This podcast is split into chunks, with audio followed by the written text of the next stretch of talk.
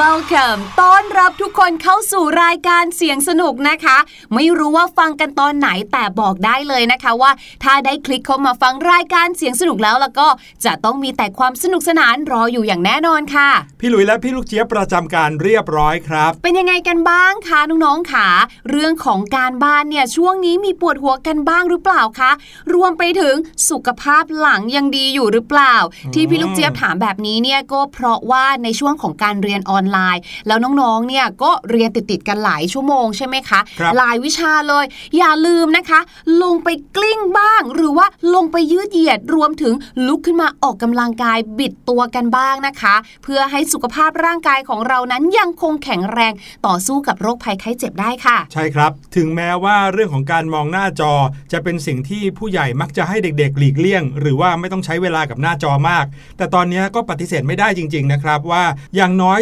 3-4 ชั่วโมงต่อวันน่ะเราต้องไปมองหน้าจอจากการเรียนออนไลน์ เพราะฉะนั้นถ้าเราสามารถที่จะเอาสายตาของเราหลุดออกมาจากหน้าจอไปทำกิจกรรมอื่นๆบ้าง เช่นการออกไปเล่นไปออกกำลังกายนอกบ้าน อยู่ภายในรั้วบ้านก็ได้นะครับ แต่ขอให้เจอแสงแดดเจอพระอาทิตย์บ้างนะครับ หรือถ้าเกิดว่าใครไม่ได้อยู่ในที่ที่จะสะดวกออกไปเจอกับแสงอาทิตย์มากนัก ก็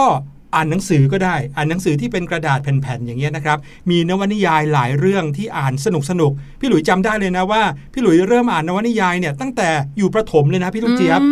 มมีหลายเรื่องเลยเช่นเรื่องแมงมุมเพื่อนรักอย่างเงี้ย หรือว่าเรื่องเจ้าชายน้อยที่เขาอ่านกันไปทั่วโลก อืมพี่ลูกเจี๊ยบเองก็ต้องยอมรับเลยค่ะว่าพี่ลูกเจี๊ยบเนี่ยก็มีหนังสือเป็นเพื่อนเหมือนกัน เวลาที่เราจะต้องเดินทางไปโรงเรียน ก็ยอมรับว่านี่ก็เป็นอีกหนึ่งสาเหตุเหมือนกันนะที่ทำให้สายตาสั้น เพราะว่าเราอ่านหนังสือบนรถ แต่การอ่านหนังสือมันก็สนุกจริงๆอะค่ะอืมรวมไปถึงนะหนังสือที่เป็นวรรณกรรมแปลนวนิยายแปลแบบเนี้ยค่ะ โอ้โห เราเนี่ยเหมือนได้ไปเที่ยวต่างประเทศทั้งๆที่ตัวเราอะยังอยู่ประเทศไทยอยู่เลยอย่างเงี้ย ใช่แล้วครับอะไหนๆก็ไหนๆแล้ว วันนี้เราชวนน้องๆ คุยเรื่องหนังสือกันดีกว่าพี่ลูกเจี๊ยบ พี่หลุยเนี่ยบังเอิญไปอ่านเจอพอดี เกี่ยวกับหนังสือนวนิยายที่มีความยาวที่สุดในโลก โอ้โห ยาวขนาดนี้นี่จะอ่านไหวไหมคะเนี่ย เอาล่ะ ไม่รู้ว่าจะไหวไม่ไหวแต่ที่แน่ ๆ ตอนนี้นะคะ ได้เวลาของเสียงปริศนาแล้วล่ะค่ะ เสียงปริศนาในวันนี้นะครับ เป็นเสียงร้องเพลงครับ เป็นเสียงของมนุษย์นี่แหละ เสียงของคนแถมยังร้องไพเราะมากๆซะด้วย พี่หลุยอยากถามว่า เสียงคนร้องเพลงที่น้องๆกำลังจะได้ยินอยู่นี้นะครับ มีทั้งหมดกี่คน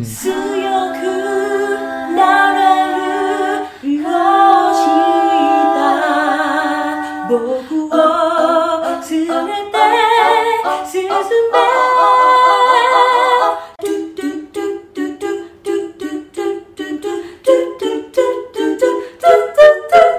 ยเพราะมากเลยค่ะพี่หลุยบอกเลยว่าฟังเพลินลืมนับเลยอะ แถมยังเป็นเพลงของการ์ตูนเรื่องดังที่น้องๆชอบกันอยู่ตอนนี้ด้วยนะครับ เป็นเสียงของพี่ๆผู้หญิงทั้งหมดเลย แต่อยากถามน้องๆว่าเขาร้องกันกี่คนนะครับลองนับหรือว่าลองเดากันดูนะครับ แล้วเดี๋ยวเราจะกลับมาเฉลยกันแน่นอน แต่ว่าอย่างที่บอกไว้ครับ เราจะมาคุยกันเรื่องของหนังสือ ถ้าน้องๆได้ฟัง EP นี้แล้ว พี่หลุยว่าน้องๆ น่าจะมีลิสต์รายชื่อหนังสือน่าอ่านอีกเพียบเลยละครับ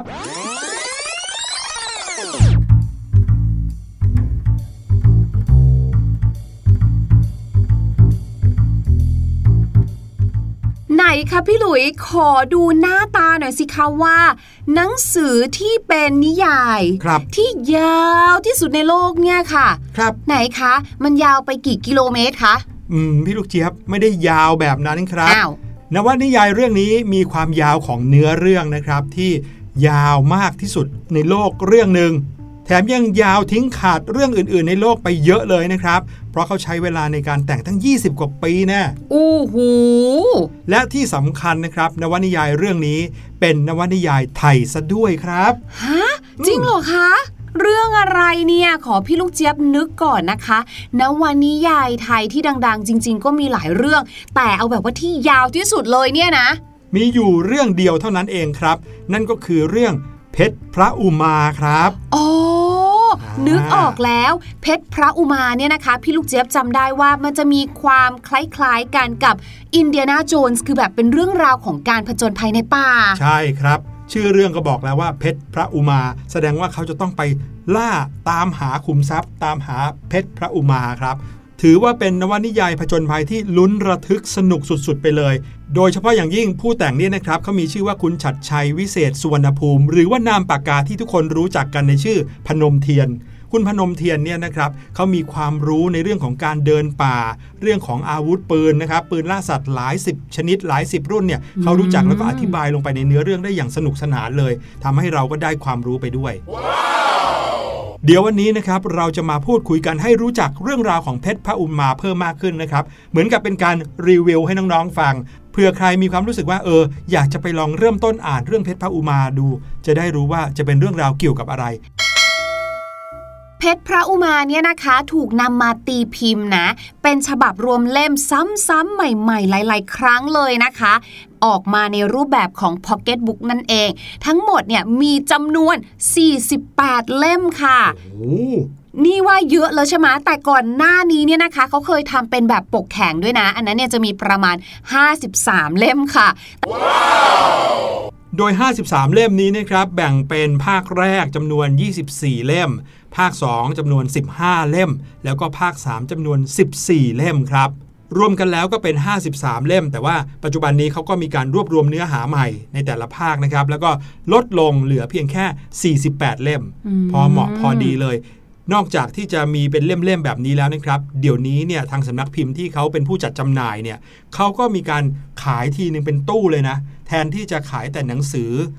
เพชรพระอุมาอย่างเดียวเนี่ยจะขายพร้อมกับตู้เลย เท่ากับว่าอืมนักสะสมคนไหนที่ซื้อไปเนี่ยนะครับ ก็ซื้อไปทั้งตู้เลยใช่มีตู้เก็บเป็นของตัวเองสวยงามมากอื มคือหนังสือเนี่ยนะคะสำหรับใครหลาย ๆ คนเนี่ยเป็นของสะสมด้วยเนาะไม่ใช่แค่แบบว่ามีไว้อ่านเท่านั้นนะคะๆครับสำหรับเรื่องนี้นะคะ เรื่องเพชรพระอุมาเนี่ยค่ะ คุณพนมเทียนเนี่ยนะคะได้เค้าโครงเรื่องมาจากเรื่อง King Solomon Mines ค่ะ ของท่านเซอร์แฮกการ์ดค่ะ ซึ่งเป็นเรื่องการผจญภัยที่ดีมาก ๆ เรื่องหนึ่งเลยนะคะ เป็นการผจญภัยที่เกิดขึ้นในป่าแอฟริกาค่ะ โดยก่อนหน้าที่คุณพนมเทียนจะเขียนเพชรพระอุมาเนี่ยนะคะคุณพนมเทียนก็ได้มีการวางโครงเรื่องคร่าวๆไว้ เหมือนกับงานเขียนอื่นๆนั่นแหละค่ะ ซึ่งโครงเรื่องคร่าวๆ ที่คุณพนมเทียนเขียนเอาไว้เนี่ยเขาก็กำหนดไว้ว่าให้เป็นเรื่องราวการผจญภัยในป่าของนายพรานผู้นำคนหนึ่งเท่านั้นเองค่ะ ยังไม่ได้มีเรื่องของรายละเอียดอะไรมากมายเลยนะ แต่ต่อมาค่ะ หลังจากที่ได้เขียนเนื้อหาสำคัญของโครงเรื่องเพิ่มมากขึ้นค่ะ ก็เริ่ม กลายเป็นเรื่องราวเกี่ยวกับการเดินทาง และการผจญภัยของพรานป่า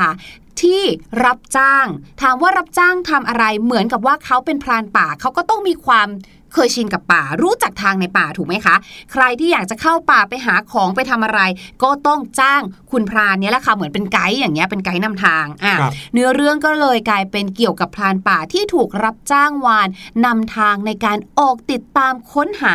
ผู้สูญหายยังดินแดนลึกลับ และเต็มไปด้วยอาถรรพ์แห่งป่า สุดๆไปเลยแหละ และก็ไม่ได้มีแค่นั้นค่ะ ไม่ได้ไปแค่หาคนหายนะ แต่ยังมีเรื่องราวของขุมทรัพย์เพชรพระอุมาที่เป็นตำนานเล่าขานอีกด้วยค่ะ ครับผมตัวเอกของเพชรพระอุมานะครับ มีชื่อว่านายรพินไพวันนะครับพูดง่ายๆก็เป็นพระเอกของเรื่องนี้นี่เองนะครับ แต่เดิมเรื่องราวของเพชรพระอุมาเนี่ยเป็นเรื่องราวของรพินไพวันคนเดียว ที่คุณพนมเทียนเขียนขึ้นมาแค่ 8 ตอนเท่านั้นครับ แต่พอเขียนแล้วปรากฏว่าสนุกสุดๆเลย ลงในนิตยสารรายปัก แล้วก็กลายเป็นว่ามีผู้คนติดตามเยอะมาก จนขอว่าอย่าจบได้ไหมเขียนต่อได้ไหม ก็เลยกลายมาเป็นเรื่องอย่างที่พี่ลูกเจี๊ยบบอกนะครับ มีคณะเดินทางคณะหนึ่งนะครับ ที่เขาเดินทางมายังชายป่า มาหาคุณรพินไพวันนี่แหละครับ ซึ่งคุณรพินไพวันเขาเป็นพรานอาชีพที่รับจ้างจับสัตว์ป่า คือในอดีตนะครับ สมัยปีพุทธศักราช 2500 นะครับ ป่าในประเทศไทยเนี่ยอุดมสมบูรณ์มาก ธุรกิจที่ถูกกฎหมายธุรกิจหนึ่งนะครับ คือธุรกิจที่ไปจับเอาสัตว์ป่ามาขายในเมือง หรือจะส่งออกนอกประเทศ อันนี้เป็นสิ่งที่ทำกันเป็นธุรกิจถูกกฎหมาย จับทีหนึ่งเข้ามาในกรุงเทพหรือเข้ามาในเมืองทีหนึ่งนะครับ เป็น 10บสตัวเลยแรดเป็น 10 ตัว กระทิงเป็น 10 ตัว เท่าที่พรานจะหาได้เลย แล้วก็เป็นธุรกิจที่รุ่งเรืองมากๆด้วยนะครับ ก่อนที่ป่าของไทยจะน้อยลง หรือว่าสัตว์ป่าจะลดลงแบบทุกวันนี้ ทีนี้เนี่ยคณะเดินทางคณะนี้เขาก็มาตามหารพินไพวัน เพราะเขาได้ยินว่ารพินไพวันเนี่ยคือพรานที่เก่งสุดๆ ไม่ว่าป่าไหนในประเทศไทยเนี่ยทะลุทะลวงมาหมดแล้ว เขามาตามหาทำไม เพราะเขาอยากจะไปตามหาน้องชาย ไปตามหาคนคนหนึ่งที่สูญหายไปในป่านานเป็นปีแล้ว เกิดความรู้สึกว่าจะต้องหาตัวให้เจอให้ได้ ก็เลยจะต้องเข้าป่าไปหา แล้วก็มาเจอกับรพินภัยวันเข้า ขอให้รพินภัยวันช่วยนำทางพวกเขาเข้าไปในป่าอืม ถือว่าคุณพนมเทียนนี่คือเก่งมากๆเลยนะคะ แม้ว่าคุณพนมเทียนเนี่ยจะนำเอาโครงเรื่องเดิมของ King Solomon's Mine มา แต่ตอนแรกเนี่ยที่ร่างเอาไว้เนี่ยมีแค่ 4 บรรทัด คิดดูสิคะขยายมาตั้งหลายเล่มแน่ใช่ และคุณพนมเทียนนะคะเขาบอกว่าในการเล่าเรื่องราวการเดินป่าเนี่ยนะคะ ก็ได้ใช้ภูมิประเทศในป่าดงดิบ ด้านตะวันตกเฉียงเหนือของประเทศเนี่ยแหละค่ะ ยาวไปจนจรดชายแดนพม่า และน่าจะไปถึงแถบเทือกเขาหิมาลัยด้วยนะ ครับผม และที่พี่ลูกเจี๊ยบนะคะ ชอบมากที่สุดเลยก็คือว่า เนื้อเรื่องทั้งหมดเนี้ยเนี่ยนะคะ คุณพนมเทียนเนี่ยค่ะเขามีต้นแบบของโครงเรื่องเนี้ยนะคะ เล่ามาจากอะไรบ้างคือหลาย ๆ คนเนี่ยน้องๆ บางคนเนี่ยอาจจะรู้สึกว่าหนูอยากเขียนบ้างอือะ่ะมแล้วจะทำยังไงดีโอ้ถึงจะจะเขียนเอายาวเรื่ได้องขอะไรนาดมานั้นเขียนใช่ไหมคุณพนมเทียนนะคะ บอกว่าอย่างเรื่องเพชรพระอุมาเนี่ยค่ะเขาเนี่ยได้นำเรื่องราวต่างๆ มาจากประสบการณ์การเดินป่าของตัวเองเนี่ยส่วนหนึ่งอืมเพราะว่าเป็นนักเดินป่าด้วยใช่เล่าเรื่อง รวมไปถึงค่ะ พอเวลาที่เราเนี่ยเป็นนักเดินป่าเราก็จะมีเพื่อนเดินทางไปด้วยกันใช่ไหมคะ เวลาที่ว่างเนี่ยก็มักจะมีการเล่าเรื่องราวบอกว่านั่งล้อมวงรอบกองไฟค่ะ แล้วก็จะเล่าเรื่องนู้นเรื่องนี้ให้ฟัง ซึ่งคนแต่ละคนเนี่ยก็มาจากหลากหลายพื้นที่ บางคนก็เป็นพรานพื้นเมือง บางคนก็เป็นนักท่องป่าจริง ๆ ก็จะมีเรื่องราวประสบการณ์ตัวเองมาเล่าสู่กันฟัง ก็เก็บมาเขียนเป็นก็นิก็บยายได้มารวมไปถึงค่ะ คุณพนมเทียนเนี่ยนะคะ ก็นำเอาเรื่องเล่าเก่าๆจากบรรพบุรุษค่ะ เกี่ยวกับเรื่องของความลึกลับและความอาถรรพ์ต่างๆ ของป่า ที่เขาเคยได้ยินในตอนที่เขายังเคยเป็นเด็กอยู่ เขาก็นึกขึ้นได้เอามารวบรวมประติดประต่อกัน และค่ะแน่นอนค่ะสุดท้ายนะคะ เขาก็เพิ่มเรื่องของความสร้างสรรค์และจินตนาการของตัวเองเนี่ยใส่เข้าไปด้วยถูกต้องครับ รวมกันออกมาเป็นเรื่องเพชรพระอุมานะครับสำหรับใครที่อยากจะเริ่มต้นอ่าน แล้วก็กลัวว่าโอ้โหจะยาวเกินไปจะอ่านตามไม่ทันรู้เรื่องหรือเปล่านะครับ จะบอกว่าเขามีวิธีการแบ่งเนื้อเรื่องที่น่าสนใจมากนะครับ เช่นในภาคแรกที่มี 24 เล่มเนี่ย แต่ก็มีเนื้อหาที่ไม่สับสนนะครับ เขาจะแบ่งเป็นตอนมีทั้งหมด 6 ตอนตอนละ 4 เล่ม พี่รับหลุยค่ะ พี่ลูกเจี๊ยบเคยได้ยินว่าเพชรพระอุมาเนี่ยค่ะ เขาจะมีภาคแรกกับคำว่าภาคสมบูรณ์ คืออะไรเหรอคะภาคสมบูรณ์จริง ๆ ก็คือภาค2นะครับอ๋อแต่ว่าภาค2เนี่ยคือเรื่องราวที่ต่อจากภาคแรกอีกทีหนึ่งนะครับอืมใครที่อ่านจบภาคแรก 24 เล่มเนี่ยก็ได้อัธรสเต็มที่แล้ว เพราะว่าเรื่องราวก็จะไปจบณจุดจุดหนึ่งนะครับ แต่ว่าถ้าอ่านภาค2เนี่ยเราก็จะได้รู้ความสมบูรณ์ของเรื่องอีก เพิ่มมากขึ้น ที่เคยทิ้งปมเอาไว้ในภาคแรก แล้วพอจบปุ๊บ 48 เล่มก็จะแบบเรียกว่าเสร็จสมบูรณ์ ทุกอย่างจบลงอย่าง happy endingอืมถ้ามองว่านี่คือซีรีส์ก็เท่ากับว่ามี 2 season ถูกต้องครับใช่ไหมคะ แล้วก็ยาวซะด้วยสิ นี่ก็คือแค่เกริ่นเท่านั้นนะ เกี่ยวกับเรื่องราวของนวนิยายที่ยาวที่สุดในโลกนะครับ แล้วก็เป็นความภาคภูมิใจของคนไทยด้วย เพราะว่าเป็นนวนิยายของไทยที่มีการแปลไปเป็นภาษาอื่นด้วยนะครับ แถมเนื้อเรื่องเนี่ยก็ยังเข้มข้น และทำให้เรามีความรู้เกี่ยวกับป่า เกี่ยวกับการเดินป่าการตั้งแคมป์แล้วก็สัตว์ป่า เพิ่มมากขึ้น คุณพนมเทียนเนี่ยนะครับ สอดแทรกความรู้เกี่ยวกับเรื่องของป่าไว้ครบถ้วนเลยทีเดียว น่าจะเป็นสิ่งที่น้องๆใช้เรียนรู้ได้นะครับ เอาล่ะไหนๆพูดเรื่องนวนิยายแล้วพี่ลูกเจี๊ยบ เมื่อกี้เราก็บอกว่าเรื่องราวของเพชรพระอุมาก็ได้ถูกแปลไปเป็นภาษาอื่นด้วยใช่ไหมครับ ใช่ค่ะ ทีนี้เรามาฟังกันดีกว่าว่า แล้วหนังสืออะไรที่ถูกแปลเป็นภาษาต่างประเทศ มากที่สุดในโลกอื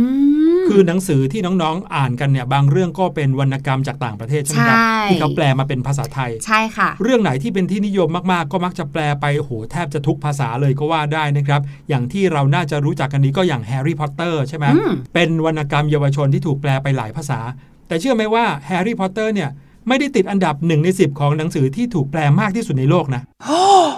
เอาเหรออมทำไมอะ มีหนังสืออื่นที่ถูกแปลมากกว่านั้นอีกครับวรรณกรรมแปลนะคะที่ถูกแปลเยอะที่สุดในโลกนะคะเล่มนี้นี่พี่ลูกเจี๊ยบเนี่ยชอบมากๆ แล้วก็ได้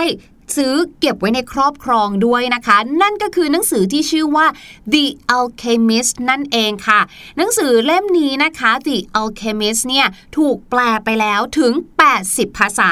และแน่นอนค่ะ นั่นก็รวมถึงภาษาไทยของเราด้วยค่ะ แต่ว่าตัวต้นฉบับของเขาเลยเนี่ยหนังสือเล่มนี้นะคะ The Alchemist เนี่ยถูกเขียนไว้เป็นภาษาโปรตุเกสค่ะ เพราะว่ามาจากประเทศบราซิลนั่นเองนะคะ หนังสือชื่อ The Alchemist เนี่ยตอนที่แปลออกมาเป็นภาษาไทยนะคะ เขาใช้ชื่อว่า คุ้มทรัพย์สุดปลายฝัน เป็นแนวนวนิยายค่ะ เป็นเรื่องราวเกี่ยวกับเออเด็กหนุ่มที่เขาเลี้ยงแก่ แล้วก็ฝันถึงขุมทรัพย์ในพีระมิดที่อียิปต์ ก็เลยมีอยู่วันหนึงก็เลยตัดสินใจว่าโอเค ฉันเนี่ยนะจะออกเดินทางตามความฝันของตัวเอง คือเป็นความฝันจริง ๆ นะ คือในฝันของเขาอย่างเงี้ยค่ะ และตลอดการเดินทางเนี่ยค่ะเขาก็ได้เจอกับอุปสรรคมากมาย และที่สำคัญก็คือเขาเหมือนกับว่าได้เรียนรู้การใช้ชีวิตไปในตัวด้วย ครับผอืมมได้ปรัชญาชีวิตนะใช่บางคนบอกได้ข้อคิดมากมายเลยจากหนังสือเล่มนี้อืมก็เลยกลายเป็นหนังสือทรงคุณค่ามากๆครับ แปลเป็นภาษาต่างๆ 80 กว่าภาษา แต่ความจริงแล้วนะครับ นี่เป็นเพียงแค่อันดับ 5 เท่านั้นนะครับอืมีที่ถูกแปลเยอะกว่านั้นอีกครับ อันดับถัดมาก็คือ The Adventures of Tintin หรือว่าตินตินผจญภัยนั่นเอง นี่เป็นหนังสือนวนิยายที่เป็นการ์ตูนด้วยนะครับ มีการแปลถึง 112 ภาษาครับ ภาษาต้นฉบับเป็นฝรั่งเศสนะครับ ส่วนประเทศต้นทางเนี่ยคือประเทศเบลเยียมครับ ถ้าใครเคยเห็นภาพนะจะเป็นเรื่องราวของเด็กหนุ่มคนหนึ่งที่มีชื่อว่าตินติน แล้วก็มีสุนัขคู่ใจของเขา ที่ชื่อว่าสโนวีนะครับผจญภัยเกี่ยวกับขุมทรัพย์เกี่ยวอะไรเนี่ยไปทั่วโลกเลยทีเดียว ถ้าใครไปที่กรุงบรัสเซลส์ประเทศเบลเยียมนะครับจะเห็นงานศิลปะที่เป็นรูปการ์ตูนตินตินเนี่ยอยู่ตามฝาผนังของอาคารของตึกทั่วเมืองไปหมดเลยแล้วก็เคยทำให้กลายเป็นภาพยนตร์มาแล้วด้วยอืมหนังสือเล่มต่อมาค่ะ โอ้โห เราเนี่ยนะคะได้ดูที่เป็นภาพยนตร์เกี่ยวกับเรื่องราวในหนังสือเล่มนี้กันมาเยอะแยะมากมายเลย นั่นก็คือ Anderson's Fairy Tales นั่นเองค่ะ เทพนิยายของ Anderson นะคะ ซึ่งในหนังสือเล่มเนี้ยมันจะคล้ายๆนิทานอีโสปอะค่ะ พูดง่ายๆ ในนั้นนะคะก็จะประกอบไปด้วยนิทานเรื่องเล่าย่อยๆ เต็มไปหมดเลยค่ะหนึ่งในนั้นที่เรารู้จักกันดีนะคะ ก็เช่น เรื่อง Little Mermaid ครับหรือว่าเรื่อง Cinderella ครับอย่างเงี้ยค่ะ หลายเรื่องเนี่ยทางดิสนีย์นำไปทำเป็นการ์ตูนของดิสนีย์เลย ใช่ แต่เขาบอกว่าต้นฉบับจริง ๆ นะคะ ของเอ่อ Anderson's Fairy Tales เนี่ยเนื้อเรื่องเขาไม่ได้จบแบบว่าสวยงามนะคะ ค่อนข้างจะเป็นแบบว่าเรื่องเล่านิทานที่โหดนิดนึงค่ะ dark หน่อย ถูกต้องค่ะ และหนังสือเล่มนี้นะคะ ถูกแปลไปแล้วถึง 159 ภาษาค่ะ หนังสือต้นฉบับนะคะ ภาษาของเขาเป็นภาษาเดนมาร์กนั่นเอง ต่อมานะครับมากกว่าเรื่องของนิทานแอนเดอร์เซนนะครับก็คือเรื่องพินอคกิโอครับหนังสือนวนิยายเรื่องพินอคกิโอนี้ถูกแปลไปถึง 240 ภาษา ส่วนภาษาต้นฉบับและประเทศต้นทางของนวนิยายเรื่องนี้ ชื่อพินอคกิโอก็ต้องมาจากประเทศอิตาลีนั่นเองครับ เรื่องราวของหุ่นไม้ตัวหนึ่งที่ถูกสร้างขึ้นมาโดยช่างไม้ใจดีนะครับ แล้วหุ่นไม้ตัวนี้ก็มีความฝันที่อยากจะเป็นเด็กจริง ๆ แล้วก็มีคุณสมบัติอย่างหนึ่งที่หลาย ๆ คนคงจะรู้จักดีก็คือ เมื่อไหร่ที่พินอคกิโอพูดโกหกจมูกของเขาจะยาวขึ้นยาวขึ้นยาวขึ้นนะครับใช่ใช่และอีกหนึ่งเล่มนะคะ เล่มนี้นี่เป็นหนังสือที่ได้รับการแปลเยอะที่สุดในโลก เพราะว่าได้รับการแปลออกมาถึง 253 ภาษาเลย นั่นก็คือหนังสือที่ชื่อเรื่องว่า The Little Prince หรือ เจ้าชายน้อยนั่นเองค่ะ หนังสือเล่มนี้นะคะ ต้นฉบับเนี่ยเป็นภาษาฝรั่งเศสค่ะ ว่ากันว่าเล่มนี้นะครับคือวรรณกรรมระดับนานาชาติจริง ๆ ครับ แล้วก็เชื่อว่าน่าจะเหมาะสมกับเยาวชน และก็คนทุกเพศทุกวัยนะครับ จากทั่วทุกมุมโลกอ่านแล้วเนี่ยเกิดจินตนาการและความรู้สึกความคิดไปในทางที่บวก แหมพูดเรื่องหนังสือแล้วพูดได้ยาวไม่จบจริง ๆ นะครับพี่ลูกเจี๊ยบเพราะว่าแต่ละเล่มเนี่ยก็จะมีความประทับใจแตกต่างกันใช่หนัสือนี่ว่ากันว่าเป็นทั้งเพื่อน แล้วก็มีเสน่ห์ที่สุดในโลกเลยนะ เราให้น้องๆไปหาหนังสือนะ แล้วก็ฟังเพลงไปด้วย แล้วเดี๋ยวช่วงหน้า ภาษาอังกฤษดีๆ รออยู่ครับ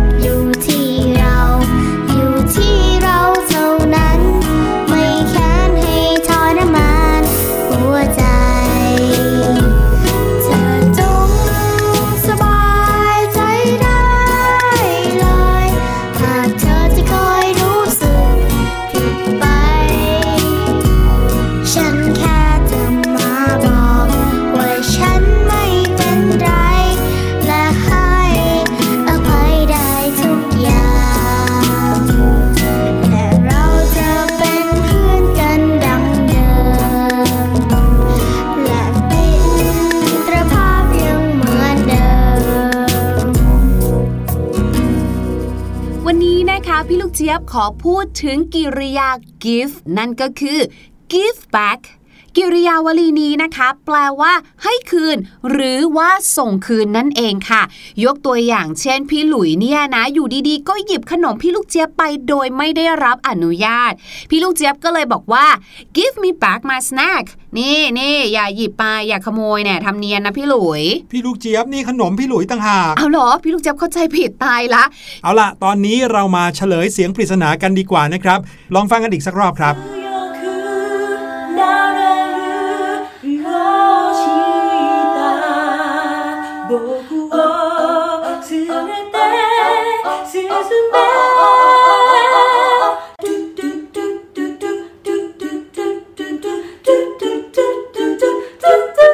ถ้าฟังดูดีๆแล้วนะครับ น้องๆจะได้ยินสิ่งที่เรียกว่าเสียงประสานนะครับ เสียงประสานก็คือการที่นักร้องหลาย ๆ คนร้องเพลงในเนื้อหาเดียวกันทำนองเดียวกันนะครับ แต่ว่าร้องกันคนละเสียง เพื่อให้เสียงที่ได้ออกมานั้นมีมิติมากขึ้นครับ